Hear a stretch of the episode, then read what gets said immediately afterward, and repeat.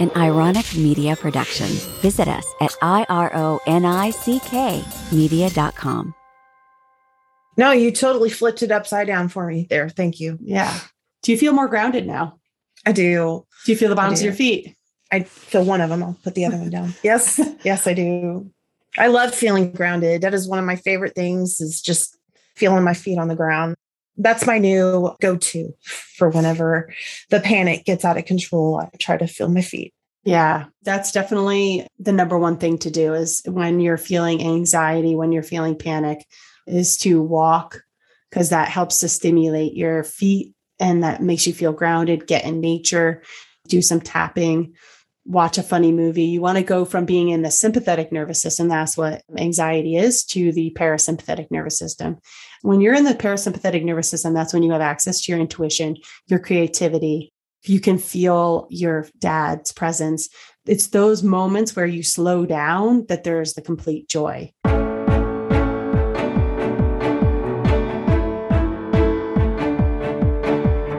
Welcome to the Stark Transformation Show. I'm your host, Amy Stark. In this show, I'll be sharing messages of hope, healing, and transformation. I'll teach you how to shift your mindset, conquer your fears, and become the best version of you. You'll hear incredible stories of transformation and about the extraordinary journey I've been on for well over a decade. My connection with energy is so strong, and I can't wait to share it with you. Let's get started. All right, today on the podcast, I have Julie Belew, and she is an amazing woman. First of all, she is my producer, right? You produce my podcast. Um, one of your producers, yeah. Yeah, one of my your, producers. Your team. My team of people helping to make podcasts with a purpose. I love it. She also has been in radio for over 25 years, has her own podcast, and is definitely going through a journey with obviously working on my podcast. That's been an interesting thing for her. She was just on one of the pod healings. She got to witness what it's like to work with me.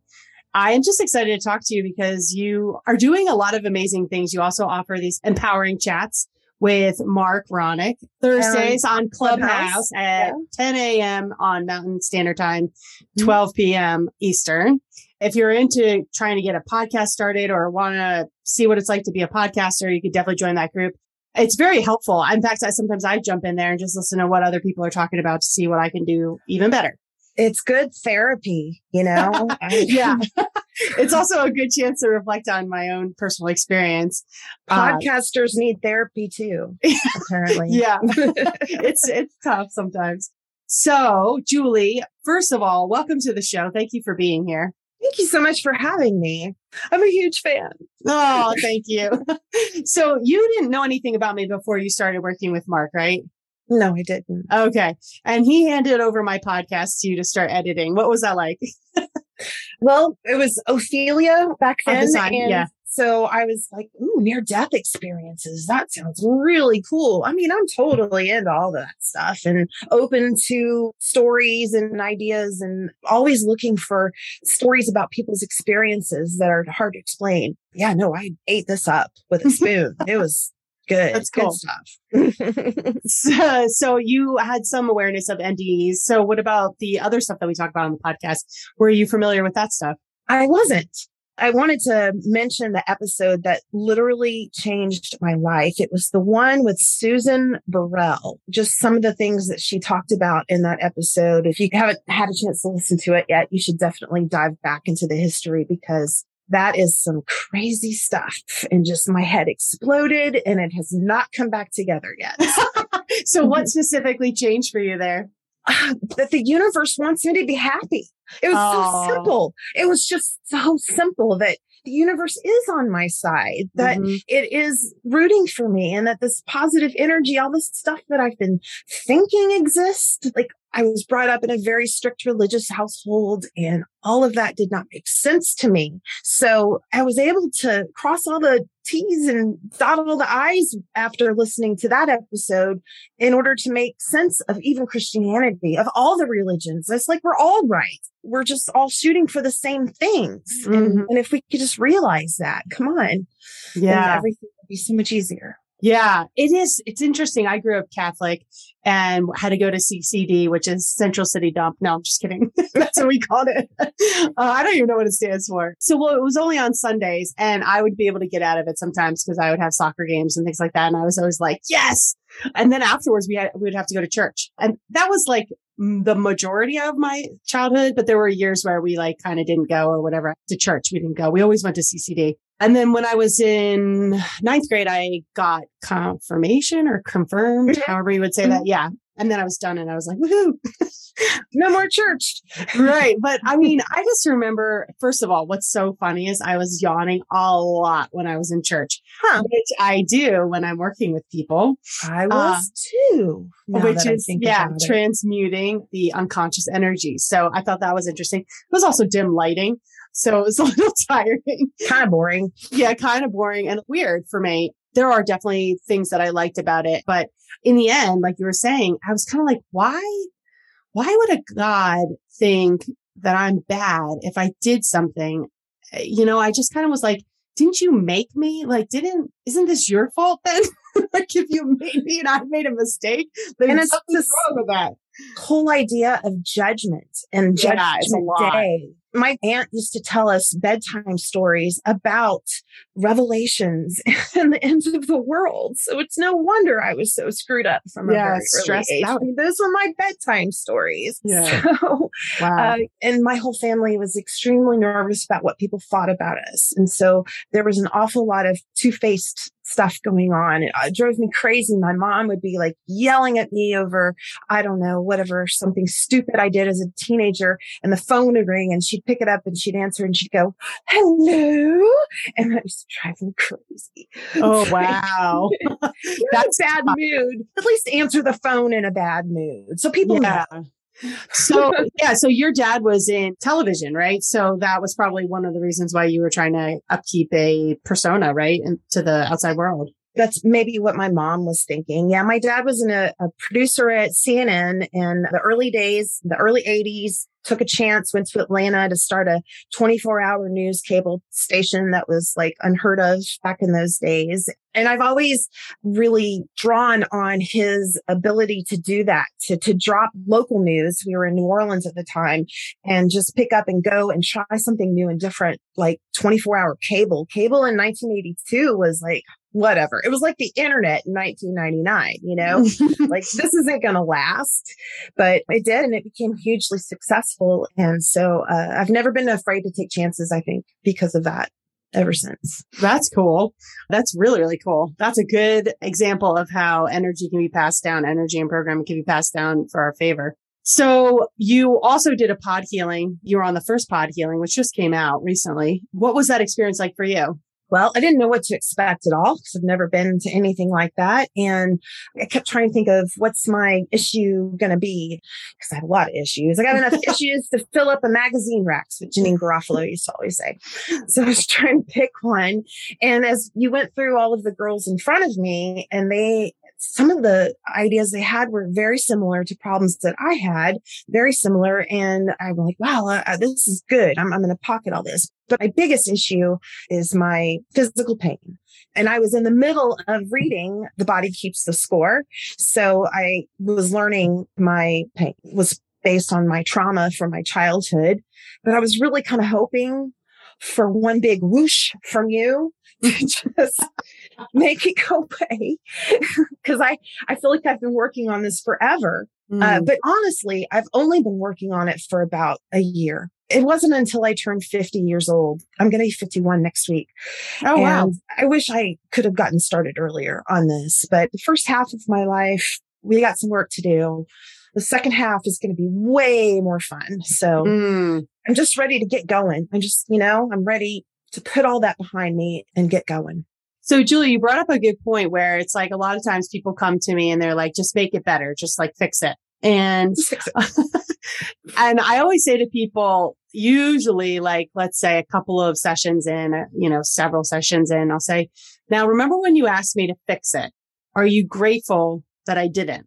And they look at me like, I don't know, I don't know where you're going with this. And I, and I say, would you have the understanding that you have right now about who you are, about your journey, about how to heal if I just snapped my fingers and fixed everything.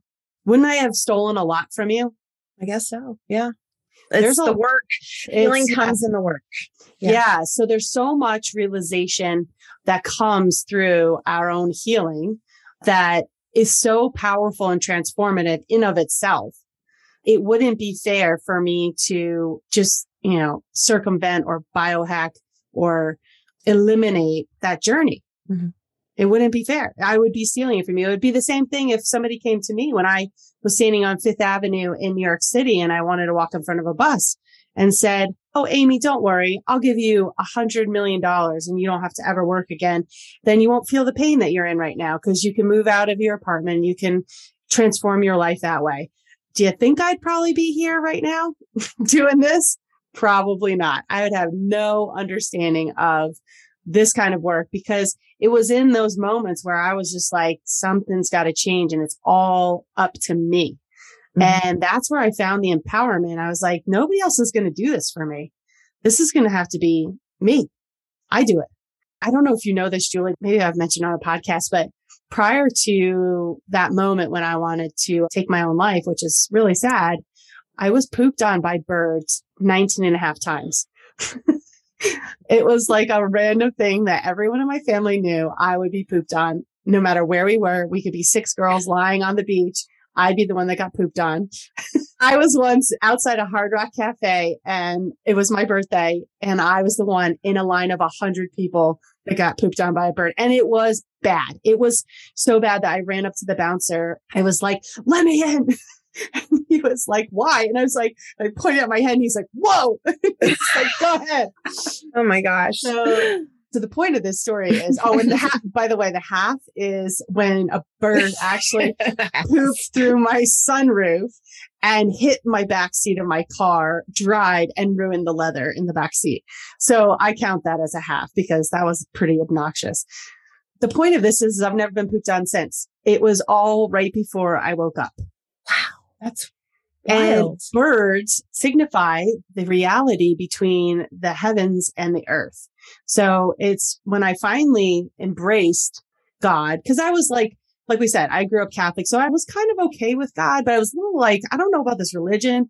It seems good, but it's a little bit strict and I mess up in times that I don't even mean to mess up. I have to tell somebody my sins and I don't know. Any, all that seemed a little hard for me to comprehend. Plus it was a little boring going there and it wasn't exciting and I didn't feel a lot of joy or love, like which I thought I would feel.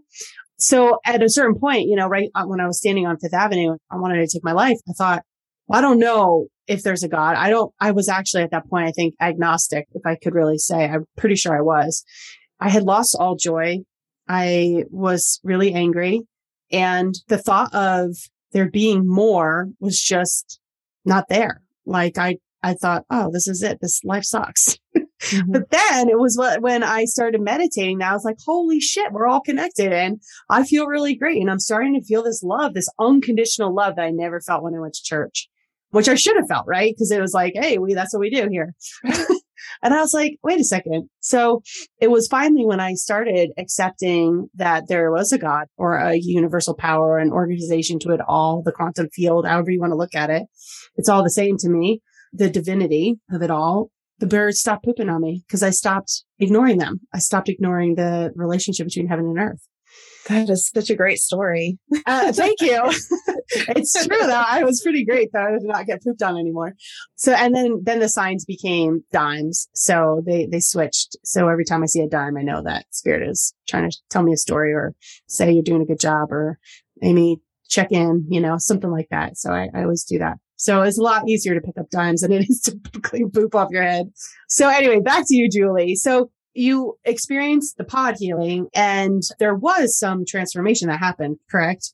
There was a lot of things that happened afterwards that had to have been related for sure. Um, Can you dive into that? okay, I started having a lot of memories from my childhood, 50 years prior to now, that I tucked away. Little flashes of things. And I, haven't been the best journaler in the world lately. It's one of those things. I'm like, I know this goes with the program. I have to journal. So I grabbed my book and I just started trying to write down the memories. And then I'm like, why am I writing down these memories? They're bad memories. I don't want to remember the bad memories. But I felt like I needed some kind of frame of reference just in case later or something. Then I started finding all of these old journals that I had over the years that I would do the same thing. I'd start and write 10 pages and then put it aside for a couple of years and then pick it up and write 10 pages and put it aside for a couple of years. Well, 50 years, that's actually a lot of chapters. Mm-hmm. And it's just rantings from my mind, just rantings, but it was able to help me see how far I've come. Mm. And that was what I needed a lot of. I needed to see, wow, look how far you've come. So, and maybe it was during the pod healing, one of the other girls was writing a meditation and I had had a, a seed implanted in me a week before that, that I should write a book. And I was like, yeah, whatever. How am I going to write a book? I can't remember anything from my past. I have a lot of cloudy brain memories. And so, uh, how would that even be possible? So then when I found all of these journals, I was like, ah, well, I have some kind of reference now. I could actually mm. do that if I wanted to. And what would my point of writing this book be? Well, it's not to bring up all the nastiness that's, you know, happened in my life and embarrass my family, which is I'm sure what my mom would think, but I, to, to help other people to, because that was what my podcast taught me when I did my podcast was that my story was relatable to so many people who had also experienced the same thing and felt ashamed of it and didn't want to tell anybody about it. It's just re-emphasizing everything about I've just got to lay it all out there. I've just got to let mm. people know things that have screwed me up over the last 50 years that are now going to help fix me. So Right.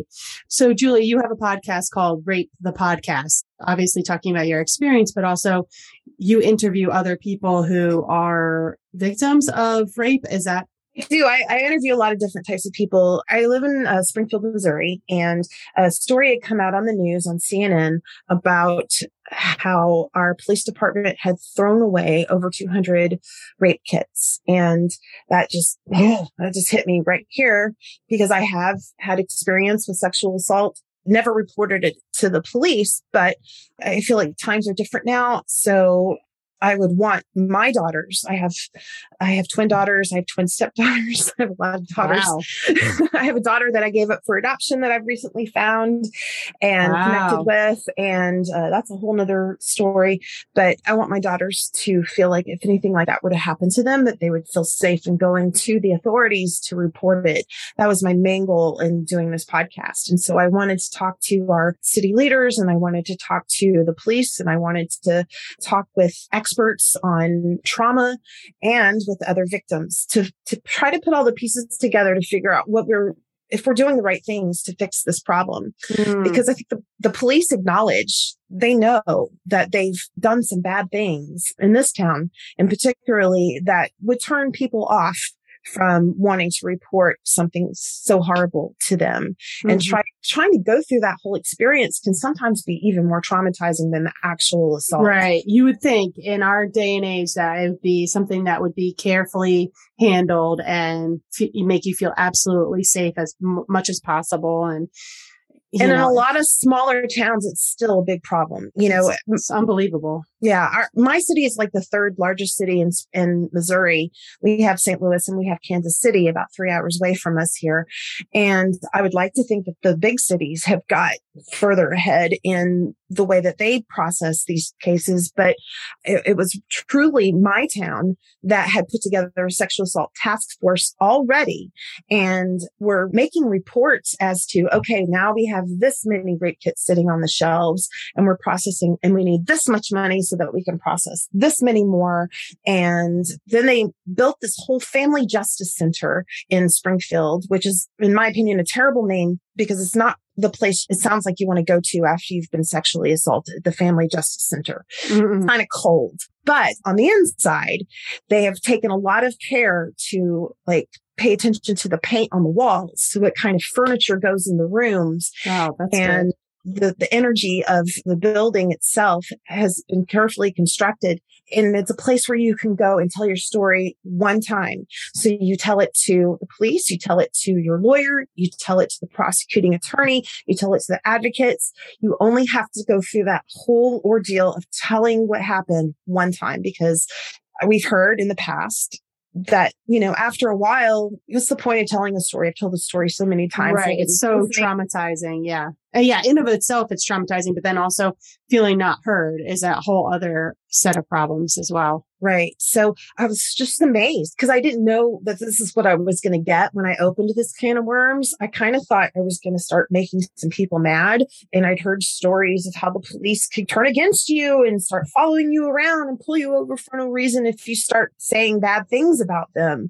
I wasn't saying bad things about them. I was just wanting to ask questions. And it took me at least a year for me to even secure an interview with our police chief. Now that, that was really concerning to me. I couldn't understand, but then you put it into perspective because this was also happening over the course of COVID. And then they actually had lost a couple of police officers in their department over the last year. So they've had their own traumas that they've been trying to mm-hmm. figure out how to navigate. So he's definitely way more open to talking about this than I ever thought he would. As a matter of fact, he does like breakfast with the chief or coffee with the chief or something once a month. So oh, anybody, nice. Anybody can go and talk to him and voice their concerns and, and he listens. He, he really is listening. So my town, I feel has got a really good handle on the situation. Now I'm getting motivated to go into season two. The first season, I knew it was going to be hard. I knew I was going to have to tell my own story. I knew I was going to have to face a lot of demons that I had tucked away. And uh, I'll tell you that was not easy. There was there were there were some days, but the power that I found in telling my story and then getting emails from people who were like, "I want to tell my story too," that healed me mm. amazingly. So let's keep going. Let's keep doing this. So mm-hmm. part two of Rape the podcast I want to travel outside of Springfield into some of the smaller towns around us where they only have two or three people on the police force, mm-hmm. where, uh, you know, Title IX is kind of a joke in some of these towns. And there's still very good old boy system. And well, that girl shouldn't have been wearing that skirt or walking home that way. And I mean, it still happens there's a lot of education that has to happen outside of my city to help people who are still afraid to go to the police to report any kind of sexual assault. And they're working on it. They're working on it. The state is working on it on a state level. Now they have modeled their sexual assault task force similar to what my town's task force was and they've involved the forensics labs so that they can explain some of the problems that they have are like, what do they do with all of the evidence? When you report a sexual assault, you've got sometimes clothing, all kinds of things that could have DNA on them, not just the rape kit itself, but like jackets and mm-hmm. big bulky items. And they have no place to store all of this stuff. And that is just a problem that just you don't think about, you mm-hmm. know, as, as a regular citizen. So does the hospital hold on to it? Do the police hold on to it? I mean, there's actual storage problems. So, you know, they're trying to go about and fix these issues in the smaller cities. And I'm really excited to see what else has to be done. And I really want to continue the story. So it's amazing that you're doing that. And um, I commend you really for one, telling your story so publicly, and then also being able to help women find healing by hearing another woman's story. That's incredible. And it, and that is so healing uh, for the planet. It is so important that people say, like, I, I had this happen and, you know, I just want somebody else to know that, that and, and just to say, I'm sorry. But we've all know somebody who's had it happen. Mm-hmm. And we all know at least half of them have never reported it or anything. So mm-hmm imagine what a different world we would live in if we could have reported these things, if there could have been some justice, if there had been some, because this is a big part of the equation is the judges. The judges need education. They are still sentencing rapists with really lenient sentences. So th- there needs to be a lot of work done on the judge. And it's hard. How do you walk up to a judge and say, you're doing it wrong? Mm-hmm. You know, you're wrong about this, but, but that's what we have to do. We have to find a way to make right. our judge trauma informed as well so that potential rapists and abusers don't see any point in even trying it because they're just going to get caught and they're going to get sent to prison and there's going to be a punishment for it. Right now, there's no punishment. There's nothing to stop them. Right. It, it is pretty amazing that we don't have any resources or very little resources for our police officers, our firefighters, our ambulance, first aid people, like eh, the people who are taking the calls even for the rescue 911 people. 911. Yeah. yeah like that, the, what the hell? They, they are on the phone handling traumas as they're happening through their own home or wherever they are, like whether they're at work or not. I don't know, but with COVID, if they had to take them up from at home, but it's like, they can't do anything. Like talk about having your hands tied behind your back and hearing the worst things happening. And mm-hmm. there's no emotional support for that. There's no like EFT training to my awareness. That's one of the ways in which I wanted to get EFT out there is just to help train the cops, the firefighters, the first responders. Like they need to know this. They're traumatized almost as much as the, well, know, on a daily basis. And then we're like, yeah. oh, you're angry? Why? Yeah. Like, right. Of course they are. Right. You know, they've seen. Or you just want to shut this case down. I can't imagine why, you know? Yeah, exactly. You don't want to know all the, the mean things that are really going on. And I'm not saying that cops are perfect, but I do have actually a cop that's going to be coming on the podcast. She's a okay. friend of mine. And it's a, a, really cool story how we met. And uh, well, it's an interesting story how we met, but it's a cool story how we continue to grow our relationship. But I'm just so grateful that you're out there talking about these tough topics because it's necessary. We, we need change everywhere. And this is coming up a lot in the last two weeks is just healers look different, you know, and you're a healer, Julie. I mean, you're healing the planet. You're healing people from their experience. And that's not easy to do. A lot of times we forget that healers can look like firefighters or cops or a podcaster like you, Julie, you know, who's sharing her story and giving women permission to share theirs and changing the system from the inside out. So thank you. Well, thanks for saying that because I'm trying to remember that on a regular basis is that I'm also a healer because I struggle with the internal voices that my mom and uh, maybe an ex-husband implanted in my brain that are still there. Those voices, I cannot get them to shut up. So that's why I'm embracing all this meditation and energy healing and EFT as much as possible because I, am done with these voices. These mm-hmm. And, and what scares me is that they're, are they my voices? Are they their voices? Why can't I control them? Why can't, why is it so hard to get? And, and you had said during our healing that I, I had a lot going on. I had a whole lot of stuff to heal. And, and that's something that I have a hard time remembering too, is that this isn't just a simple little, you know, this didn't happen just one time to me. This is several instances of, of dark nights of the soul. My question to you is, so you have a collection of dark nights. Do you count like the last one before you finally get it as your main one or how does that work? it's so cute that you asked that. I somebody else was recently asking me about my dark nights, and um, I, like uh, the darkest night I think was obviously when I wanted to take my own life. But there have been times where I've had dark nights where I thought I'm going to leave healing, or I'm going to just tell the world fuck it.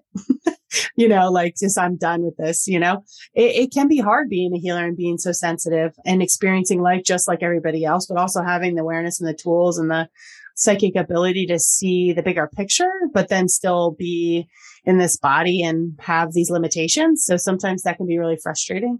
So I have had other dark nights of the soul. And even I would say coming out was a dark night of the soul for me. It was, it was mm. scary and it was uh, something I was working through that for quite a while. I don't think that there's like any reason to really quantify it, but if I had to, I would say that when I wanted to take my life, that was really what shifted everything for me. Other than maybe, I guess, like coming out. I see it's hard to say. Like, and, and every time that I have had a dark night of the soul and come out the other side, I realize why I went through it. And you had said something just a moment ago that I wanted to touch upon that you've been working on this for a year, that you've been trying to heal for a year.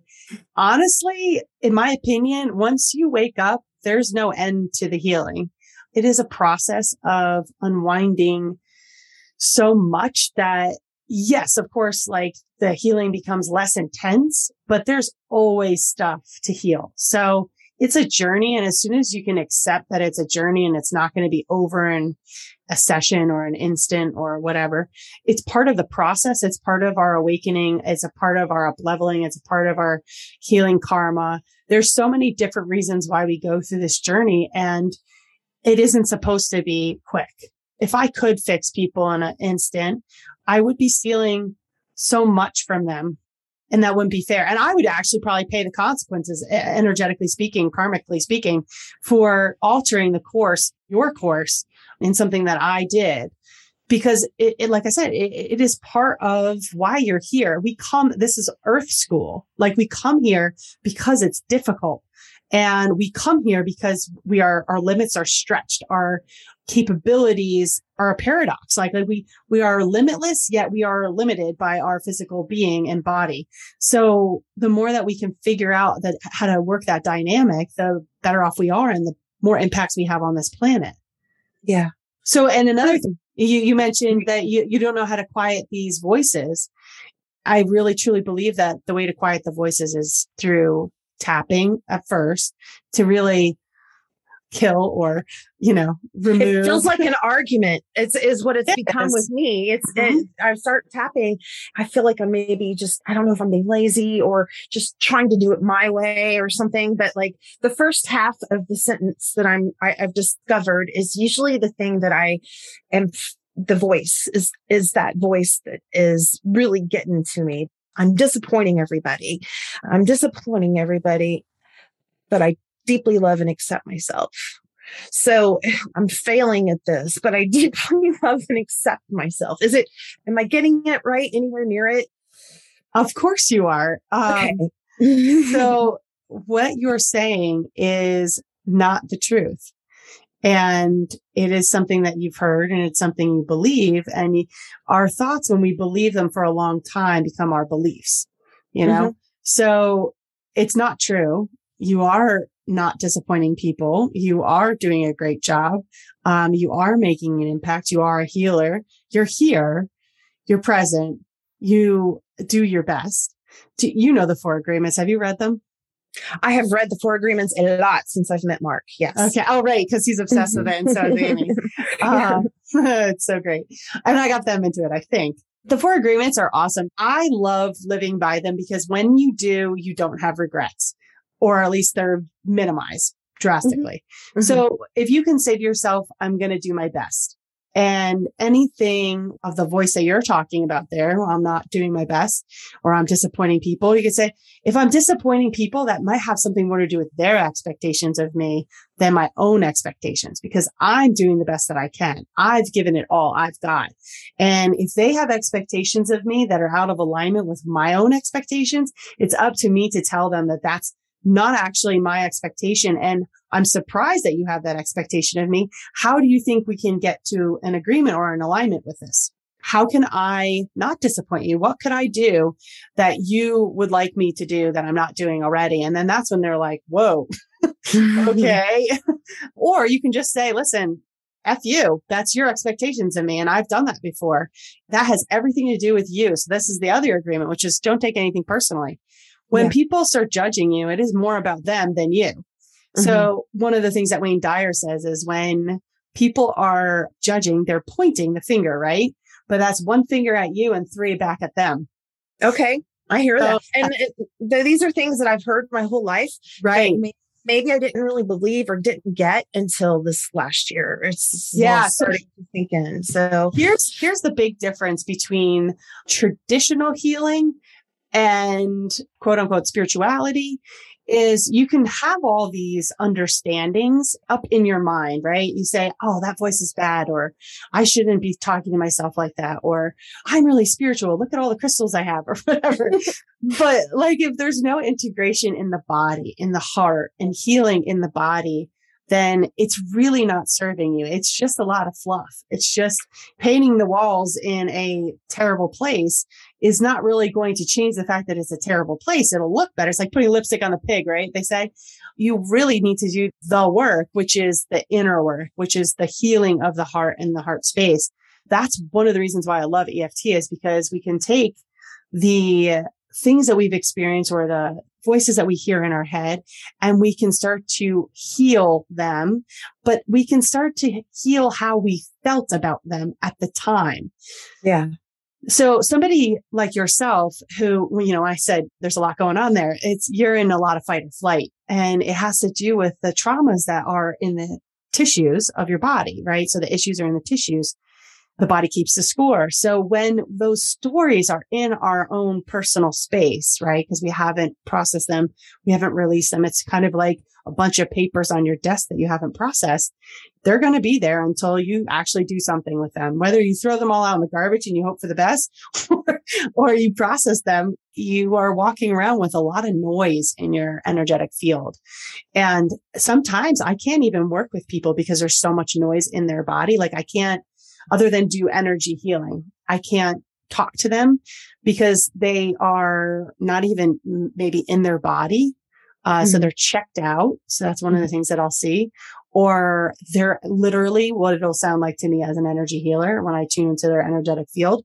It sounds like high pitched noises all like so high that I can't even hear. It's like 12 channels on all at once on a TV or something like that. It's like and I get like irritated. I'm like, ah, whoa, I gotta, I gotta calm this person down so I can even get the information. So that's one of the reasons why I think a lot of people who are in a lot of fight or flight, they find that they have trouble finding their words. They have trouble coming up with innovative ideas or being creative or accessing their intuition or their body is failing and or all of these things. Their energy is scattered. It's literally just like there's almost no boundary to their body almost anything can get in at that point.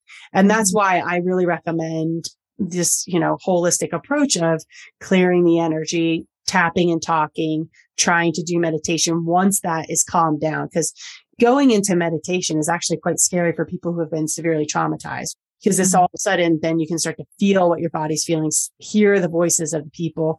And that's, that's not helpful, but tapping is, is a possibility for such an experience like that you know, actually in, in EFT, they have different levels of tapping. One of which is where when you experience something traumatic, you don't even have to talk about it. Your brain and your body will just say that situation and that's enough because it highlights enough in your whole brain and body that you can just say, even though that situation happened to me, I deeply love and accept myself. And then what they suggest as part of the protocol is to imagine it in a box that is across the room. And then as you tap, you can see if you feel more comfortable getting closer to the box and then maybe opening the box just a little bit, maybe taking the lid off the box. And then once you are fully there, uh, then you'd be down to a zero. So with tapping, there's that scale from zero to 10. And it's really about just allowing the body to process out all of the tags, like a, like, you know how like if you had a website, you tag certain things, like so people could find them. Mm-hmm. Your body does the same thing. A tags thing tags trauma or information and it'll put it in this whole neural network that is your brain. And as soon as you say something about that experience, the whole ta- all the tags light up and all the circuitry and all the information and then it immediately hijacks you and you think you're going to die that's because the brain doesn't know the difference between what is happening right now and what is happened in the past or is ha- you know like it, that's also why I say don't watch scary shows on TV because you're actually putting your body through a lot of trauma, which you, you don't even realize it because you're engaged or it's exciting and, and maybe life is built for you. But what happens is, is your, your body starts to release adrenaline and other hormones get out of whack. And you start to then be like, is there somebody, you know, waiting for me outside when I take the garbage, you know, shit like yeah. that. You were like, I didn't think that before. um, so I, I, do say it's really important to be aware of how the mind works and how we experience trauma and how it's wired in our body. I'm like, listen, life is got enough things going on. I don't need to expose myself to extra trauma. I need to remember that I'm here for people like you who are going through these kinds of things and that I need to be a hundred percent there and not hijacked from some silly show that had aliens that abducted somebody. that actually happened to me once. This is where I learned like this. I, I tend to learn these experiences through mm. it showing up in my own life. I went to an acupuncturist for the first time and she was like, why is your heart meridian totally off? And I was like, um, I gotta be honest with you. I watched a really scary show last night. This was like 15 years ago or maybe 12 and it was on CBS and it was a kids show and it was about an alien showing up and that my body freaked out. I was literally scared. So I know myself, you know, I can't handle very much in that realm. And I mean, but you don't like Halloween, do you? No, I mean, I do. I, am oh, my friend Carla laughed one time because I there was all these pumpkins that people had carved. Mine was up there, and it was a smiley face. And she's like, "Amy, I know which one's yours." And I'm like, "Yeah, I don't want things to be scary. Like, I want, I want happiness and joy on the planet. But I'm starting to. There's a little bit of evolution in me going on uh, just this year, where I'm like, okay, maybe a little bit of scary is okay. I don't know. Spiders. Spiders are good. Spiders are good for the planet, you know? And so if you get behind spiders, which are also scary to some people, that'd be a nice place to start. I'm just saying. That's yeah. where I, that's the only thing I can handle is spiders. So yeah, I'm not so scared of spiders. Um, I guess maybe like a tarantula is not my favorite, but it, my son is actually really scared of spiders. And so we got this weird but true magazine from my, my sister and he's learning how to read. So he's like, there are 80 spiders. It was like there are 80 spiders within six feet of you at all times or something like that. And he was like, I'm like, shit, I shouldn't have had um, so anyway, back to I don't even know where we were about all this. Oh, yeah, about that Halloween healing should be quick, and and the point is, is it's it's not supposed to be quick. It's a process. It's it's about the climb, as Miley well, Cyrus would say. Love her. One of the things that happened to me after the healing that I thought was pretty weird, and maybe so, and this is a two parter because it goes with a question. How do I trust my instincts? But let me preface it with what happened.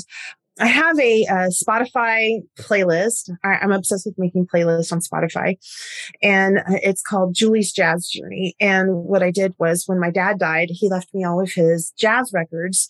And so I started going through them and then making Spotify lists out of them. Every now and then I'll listen to it and it relaxes me. I love jazz. The other day I walked in my room and I heard clear as day Julie's Jazz Journey. So I told my smart speaker to start playing it. And I stood there frozen because I didn't know what was happening. And I felt my dad used to give the tightest hugs. And right here, it was just my arms were just stuck up up against me. It was like somebody was holding me. Oh. Oh.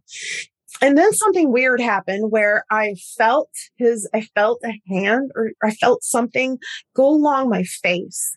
Hmm.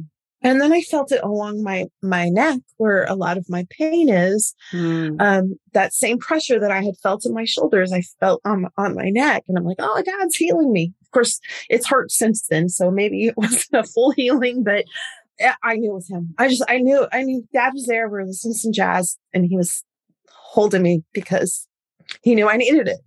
So, Julie, you're amazing. So that happened. And, uh,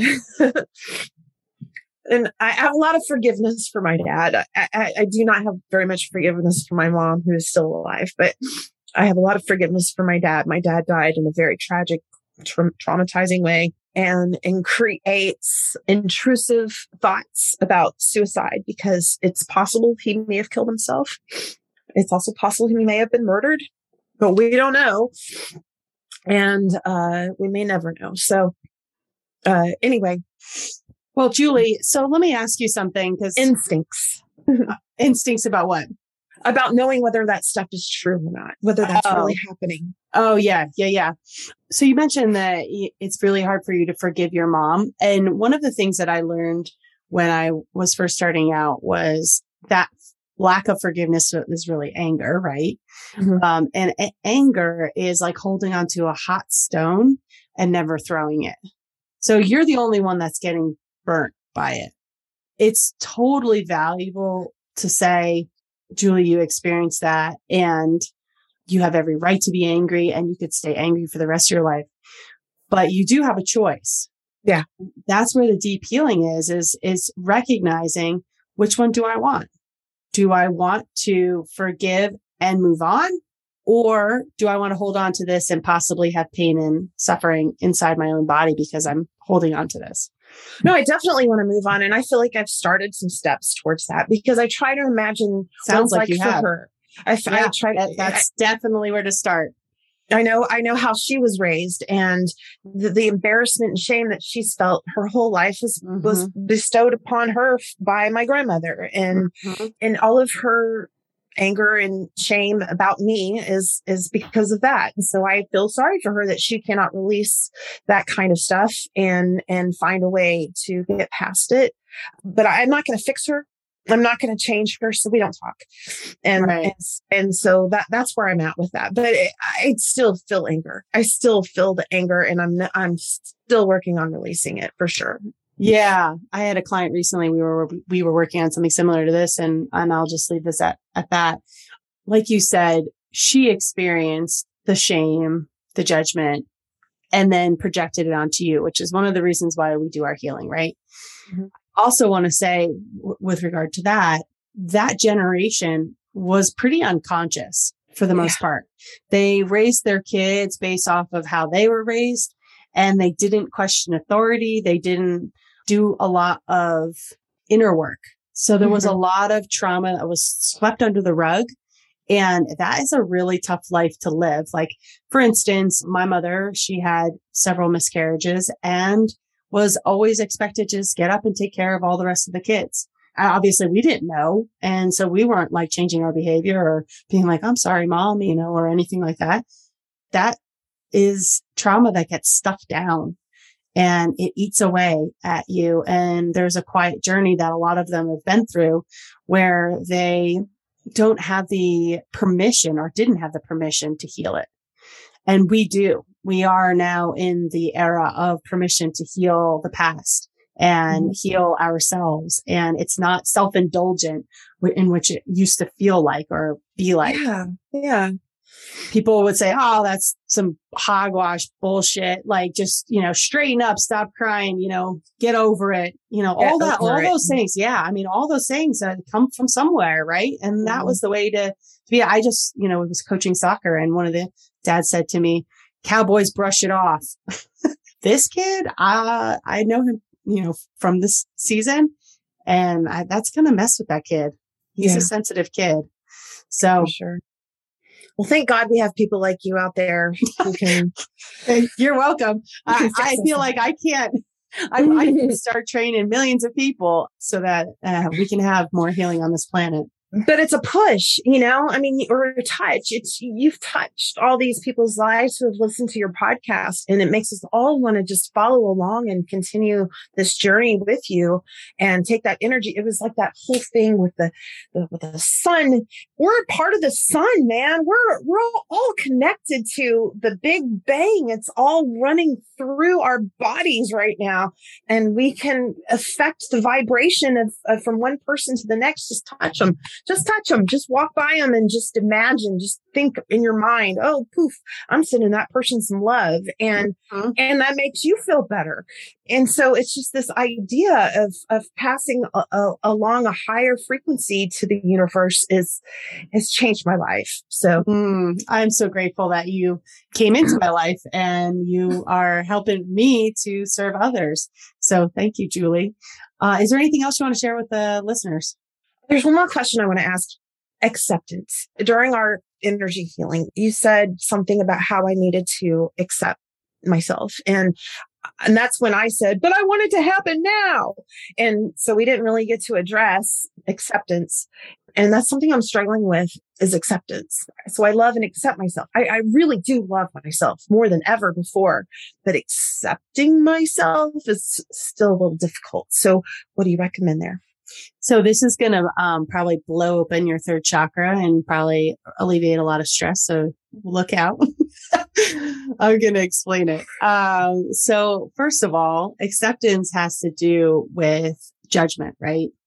Mm. So acceptance is saying that things should be different than they are. the opposite of acceptance would be saying things should be different, right? You're not mm-hmm. accepting yourself because you're thinking it should have been different, right? Oh, okay. So if you're thinking it should have been different, you're wishing for something that is impossible. It mm-hmm. is what it is. It is what happened, whatever it is. Forgiveness is saying, I didn't get a manual. Like I don't, I don't know how to be a human, just like nobody else knows how to be a human. We all are figuring it out. We're all doing the best that we can. That's where you can kind of generalize and say, listen, they're doing the best that they can with what they have at the time. Mm-hmm. And for you, uh, difficulty that you're having with acceptance is we talk about chakras, right? It's in the third chakra. third chakra is about victim versus empowerment energy. It's about right and wrong. It's about things being either black or white, not people, but issues. There's no gray, right? It's about ego. It's about judgment, like I said. So when we are putting the lens or using our reticular activating system to see the world in that way where things are either right or wrong or they're either good or bad or they should have or should not have happened we are limiting what is possible and we can shift our reticular activating system to see that all those things were happening to us for a reason mm-hmm. now some people could say, Amy, that's bullshit. I, how could you say those things happen? They're awful things. And, and they are. There are awful things that happen. But it is in the choice that we have to see how it was working for us rather than happening to us. So you, like I said, you could stay angry for the rest of your life. I could have been angry that my soccer career was ripped from me when I was 16 years old. And, and nobody probably would really be like, Amy, come on, get over it. Like they'd be like, that really sucked, you know, like that. If you're a compassionate person, you'd be like, Amy, that sucked. Amy, I'm sorry you didn't have a second kid. Amy, you know, people, any, any one of the things that I have gone through a dark night of the soul, they would have said, you know what? You could stay angry the rest of your life, but I chose not to. I chose to see that maybe there was a meaning. And when I applied a meaning to it, it changed how I was feeling about it. I became more empowered. It made me curious. And it said, like, how could this be working for me? How could all of these things that I am unwilling to accept about myself be the very thing that I needed? Hmm. And that's why I have this question mark on my desk is because I always stay curious. I always wonder, how is this working for me rather than happening to me? Mm-hmm. How am I not a victim, but yet an empowered soul creating the life that I really want. And it's in the drastic ownership of our experience that we can then change it. If we feel that we didn't create things, if we feel that something happened to us and was out of our control, we lose our empowerment. Somebody else is in control of us, right? Mm-hmm. If we believe that. But if we take that back and own it and shape it to see how it was actually divinely guided, that maybe your mom showed up on this planet to be judgmental, to be, you know, Definitely. Uh, to be those ways because she was creating you who then would go on to do X, Y, and Z, help women who have experienced certain things in life and give them a voice. Yeah. Wayne Dyer was the, the man who I found to really eh, just, you know, say this in the most perfect way. He said, my dad was a alcoholic and forced my mom because she was, she, you know, he was also abusive, uh, forced her to have to give up her children to foster care because she couldn't support them and she couldn't leave them with him, obviously. And he said, I lived in foster care and eventually she, she came and got him and his brother. But he said, I wouldn't be self-reliant if it wasn't for my alcoholic father. So I thank him because he has now taught millions of people, meaning Wayne Dyer has taught millions of people how to be self-reliant because of his alcoholic father. So he says, who wants to play that role? Who wants to be the dickhead that shows up and is an alcoholic abusive father? It's like, no one. Right but he did that for me. Okay. And then I did that for a million people or more than that. Yeah. So he could, like I said, and nobody would ever say to him, Wayne, get over it. You know, your dad was a fucking jerk. you know, like nobody, everybody would say, Wayne, you know what? Your life sucked. And if you made nothing of it, then that's fine. They would have, but he didn't. He said, how does this work for me? How is this one of the best things, best gifts that ever happened to me, which is what I say about breaking my back and having my career, my soccer career ripped from me. I found out I was way more intelligent than I ever thought I was.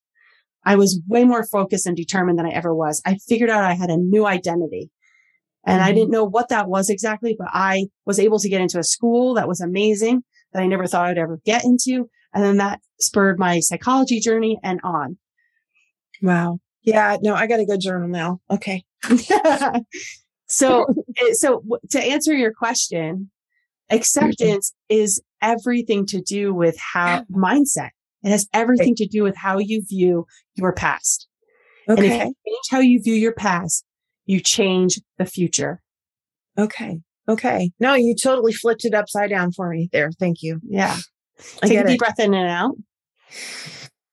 Good. Do you feel more grounded now? I do. Do you feel the bottoms of your feet? I feel one of them. I'll put the other one down. Yes. Yes, I do.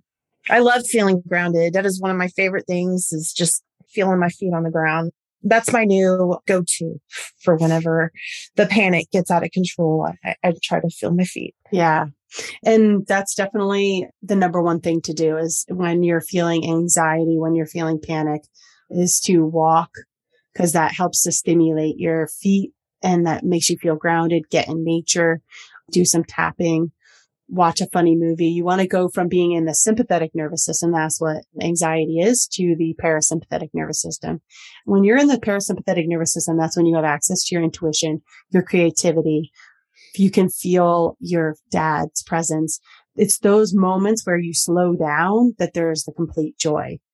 That's why I am grateful that I had that experience where I wanted to kill myself because it spurred this whole journey where I saw life in a whole new way, mm-hmm. where I, I feel more connected to people than I ever did when I was so stressed out.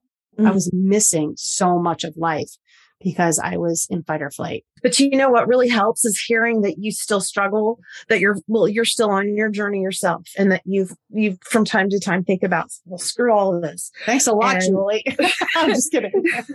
that makes me feel better. Of course, I'm human because I, you're so good at what you do, and so to, to to find out that the people that you're looking up to these days is also struggling. It, it, humanizes you and makes you more and makes the pain normal. It makes, and that's why it's so important for us to tell our stories and talk about. Do you remember things. in the healing? I said, why don't we ask what your shoulders and your neck and your jaw, why they're hurting? Mm-hmm. And, mm. and it's in those moments that we ask our body what's going on, that we honor it and that we get some answers and then we can move out that energy that's stuck and then we find peace and then we find joy and happiness. And eventually the more that we spend time in parasympathetic nervous system, the more that we heal and the more that that extends. So it's like kind of like a daisy chain where we experience it for maybe five minutes and then we're like, how do we get back, back to that? Cause that was really amazing. And then we experience it for another five minutes, maybe later in the day. And then the next day it's for 10 minutes. And that's why when I first started meditating, I started out at 15 minutes and it was amazing. And I was like, wow, how can I have more of this? And I worked up to two hours a day pretty quickly. And I, I would meditate for two hours a day for two years straight. It's amazing how fast it goes. When I first started this stuff, I was like five minutes of what, why, how, what? And now it's like five minutes is definitely not enough. And I right. need an hour. So yeah. And it's your body asking for this healing, for this ability to really tune in and, ch- and check in and honor it.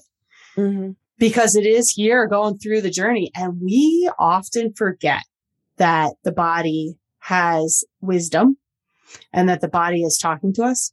And that's one of the reasons why I love EFT and why I love tapping under the nose is because it connects the mind and the body, which has often been disconnected because of our society and the way that we think that things should be and how much we're in our head. You know, anxiety is being a lot in your head, is thinking yeah. too much, right? And it's For not sure. calming or being in control of or training. And it's thoughts. not even rational. There's no, no, no. And that's, that's, that's fight or flight. It's, it's yeah. just going off of the past experiences. Yeah. And the reticular activating system is like, oh, I know how to deal with this. We just freak out. Great, fucking great. Now what? exactly. you have to interrupt it. You have to say, no, no, no. We're doing something different. But that, reticular activating system, that has got to come down. That particular association or orientation to the world needs to end. And we need to have a new orientation to the world, which is why I love EFT because it, it changes how you view and interpret information permanently.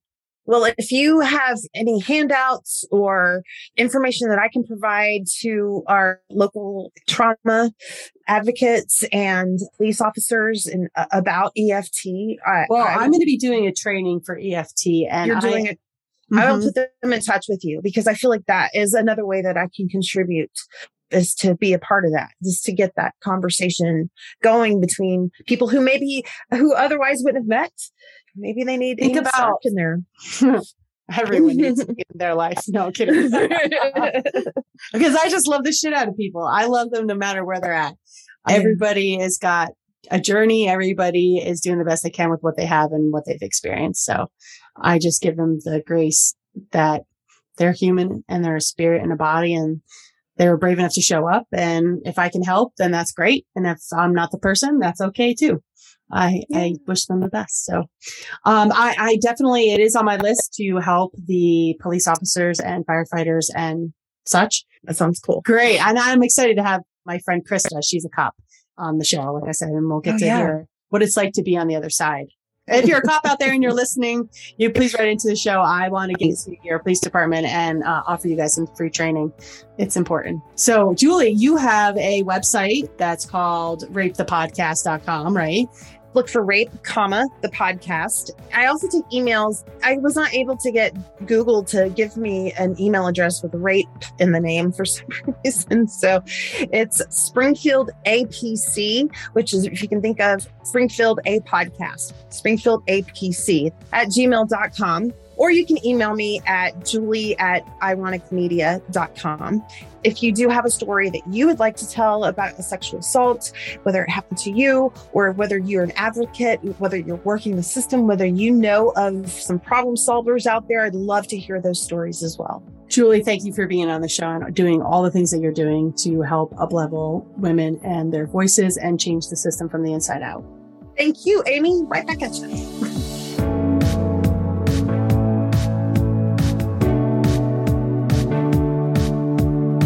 All content provided by Amy Stark and or her guests on the Stark Transformation Show website or other platforms, including text, images, audio, or other formats, are created for informational purposes only. Always seek the advice of a physician or qualified health provider with any questions you have regarding a medical condition. Amy Stark is not a doctor or a therapist.